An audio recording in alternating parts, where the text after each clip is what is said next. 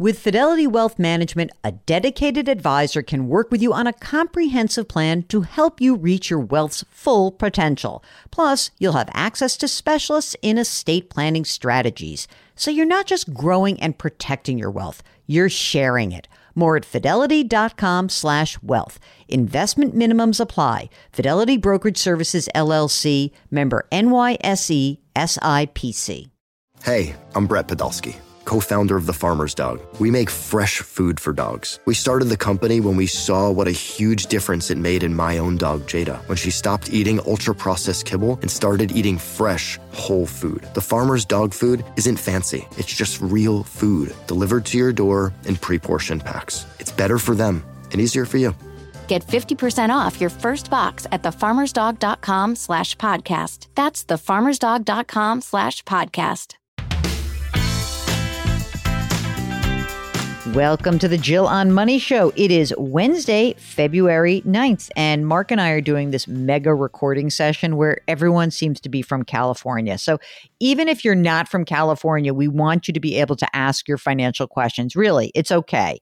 So if you have something going on in your financial life, do not hesitate. Just go to jillonmoney.com. That is our website and just click the contact us button. And when you fill out the form and it'll give us all the details and ask your question. At the bottom, there's a little question Would you be willing to come on the air with us?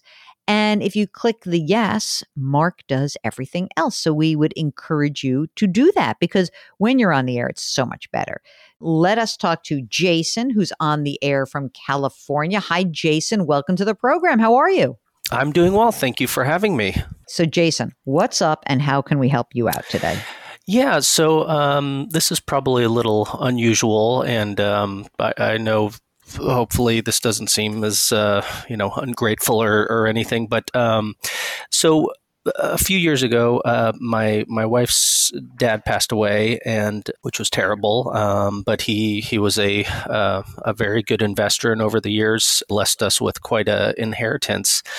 He left us mostly inherited IRAs, so so a lot of that money is is tied up in retirement accounts, and I should say we're both in our early forties, and also a home that he purchased in uh, the mid seventies. So the the home at the time that we inherited it was about valued at 1.2 million and it, it, was paid off and currently it's valued at about 2 million. I want to see if there's anything we could do with that. Like there's all this equity tied up in this house and you know i'd love to retire early and spend time with the kids and, and all that. I just don't know how to do that in a safe way or if i'm even just kind of wasting my time spinning my wheels thinking about it. We wouldn't want to do anything to sort of risk the house, but you know, my friends are saying, you know, you should take some equity out and invest it in, you know, real estate syndications or you know. All right, calm down with that. Let's just, yeah. let's just calm down on that part. okay. Um, so tell me first of all about this house. This house is sitting empty. Or are you living in it, or what's nope. happening? Uh, we we live in it. It was it was the house my wife grew up in, and, and the, the house that we're living in, and you know we're we're using it and we're loving it. It's a it's a wonderful house that we could never afford on our own salaries mm-hmm. um, in Southern California. So you know we are fully using it uh, as a utility. And know, there's was, and there's no mortgage. No mortgage, correct. Okay. Now, all right. You don't owe anything to anyone else. Are there any siblings who are owed a piece of this or not? No, they were um, some other inherited IRAs, so so they got bought out. Okay. So it's it's fully under our name. Got it. Okay.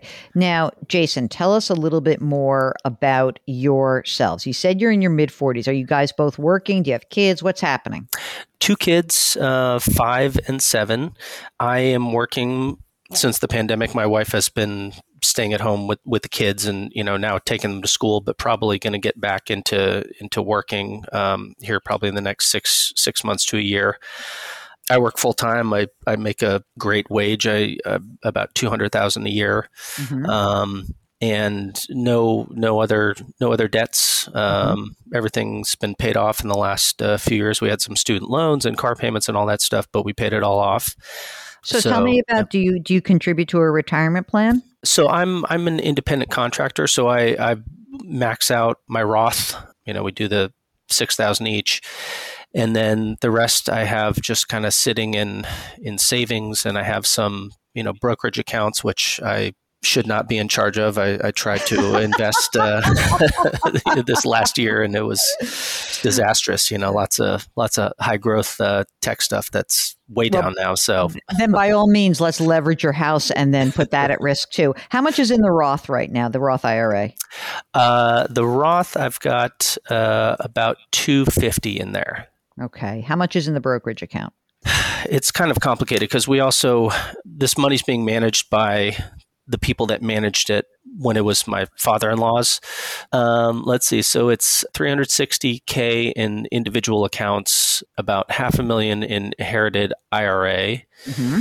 and then there's about 1.5 million in alternative investments through through this wealth manager, where it's a variety of. To be totally honest, I'm, I'm you know, we we use them because it was a trusted wealth advisor for for my father-in-law. So there's like some interest investments and some uh, alternative investments, real estate things. Um, yeah, it's just like a bunch of stuff that you can't get out of because it's all like locked into this box which says alternative investments, which essentially yeah. means it's not going to be correlated with the stock market. And maybe it was fine for your father-in-law. Look, I don't want to th- throw anyone under the bus, but it's fine. There's a million and a half half bucks at the in alternative investments, 360 in brokerage, inherited IRA 500, Roth IRA 250. What about your wife from her former employment universe? What does she have? Nominal, I think it's about 20,000 in a um, um, IRA or IRA or something, yeah. Okay. Okay. So right now on your 200 grand a year that you mm-hmm. guys uh, you're living on, it's okay? Life's okay? Yeah. Yeah, yeah. I mean, we're blessed. you know, it's it, we're not uh, outspending yeah. our means driving and, used cars and and such. I feel like you could be doing a much better job of putting some money away for retirement. So now that you don't have a high cost home that you're supporting, I mean, obviously you have taxes, et cetera, but you've got a lot of money do you feel like there's a way for you to put more money away or like just forget about all this other money? This 200 grand a year, is this just supporting you because after you pay your bills and your taxes and your wife's no longer working and you got the kids, do you feel like there's anything extra from that 200 grand a year? Yeah, we're we're able to save about 2000 a month um, on top of everything. So I you know, but it's I I also suffer from uh, paralysis of uh, of trying to figure out what to do with it. I mean, I, I know I should be putting some of this in like the 529 and putting it on autopilot, but I, I just, um, you know, I guess probably a series of bad investments uh, over the last couple years has, has kind of made me scared to you don't trust yourself. Triggers. That's okay. I don't. I don't. That's yeah. okay. Uh, analysis paralysis, a very good thing that can actually um, help you prevent you, but also can be, as you say, paralyzing. Do the yeah. kids have 529 accounts yet or not? Yeah, they they each um, each have about 10,000 in there. Okay. That we've uh, sort of you know put lump sums in at different times, but. Uh, I should probably set that on autopilot. Totally. That'll be very good for you. Do you guys have some cash besides the brokerage account? Is there like an emergency reserve or is that folded into the brokerage account? Uh, I do have about 50,000 just sitting on on the sidelines in cash as okay. as an emergency fund. Great. And besides the just the general outlook that you have about your lives, tell me like what you think you are going to be shooting for? Like you're working, she goes back to work, you're in your 40s. Are you thinking that there's a like, oh, I really want to retire early or I, I want to do something different? Like what's your what's the yeah, bigger I mean, game plan? Yeah, I, I think um, you know, I'm 42 right now, so I, I think you know, a, a 10 year plan. I mean, I, it would be would be great uh, if I could be retired in 10 years. And what are you going to do? What do you mean 52? Come on, stop it. That's silly.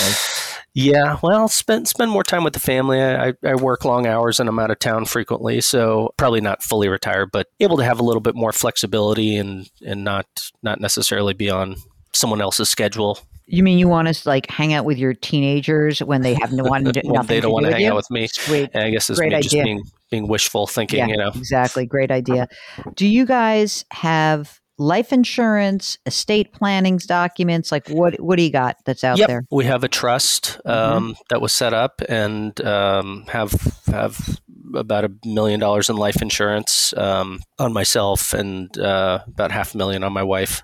If you were to think about like, let's just say ten years from now, but let's use today's dollars. Mm-hmm. What do you think would be like what you really want? You want 10 grand a month? Would that do the job? I mean, you don't have a mortgage, so it's pretty easy. So, like what are we trying to get to? Give me give me my bogey where I'm trying to get to for you guys. What do we need to produce an income? You know, I, I think if if I were able to, you know, all things being equal, if I had today's salary, you know, if I was still making 200 grand, I think that would be very comfortable and also that would probably adjust for for some lifestyle and college mm. expenses for the kids and everything. Let me just say this about that. That ain't happening based on where you are today. Yeah. So I'm okay. just going to put it out there. Doesn't mean you're not going to ha- be able to do it, but where you are this second, what year did your father-in-law die? 2015. So the inherited IRA is is you are able to do it based on his life expectancy. You don't need to take it out early, right? Correct. yeah, that, there's there are some minimum distributions yeah. uh, per year, but uh, but that's fine. It's based on his. Yeah. It's not. It's not the ten year rule that was recently enacted. Correct. So yeah. what you have is you have seven hundred and fifty thousand, seven hundred seventy thousand dollars in retirement assets. You have a, a brokerage account with 360 and this million and a half dollars in alternative investments. Mark, did you would you like to weigh in on this because I want you to just hear Jason, Mark is also your age.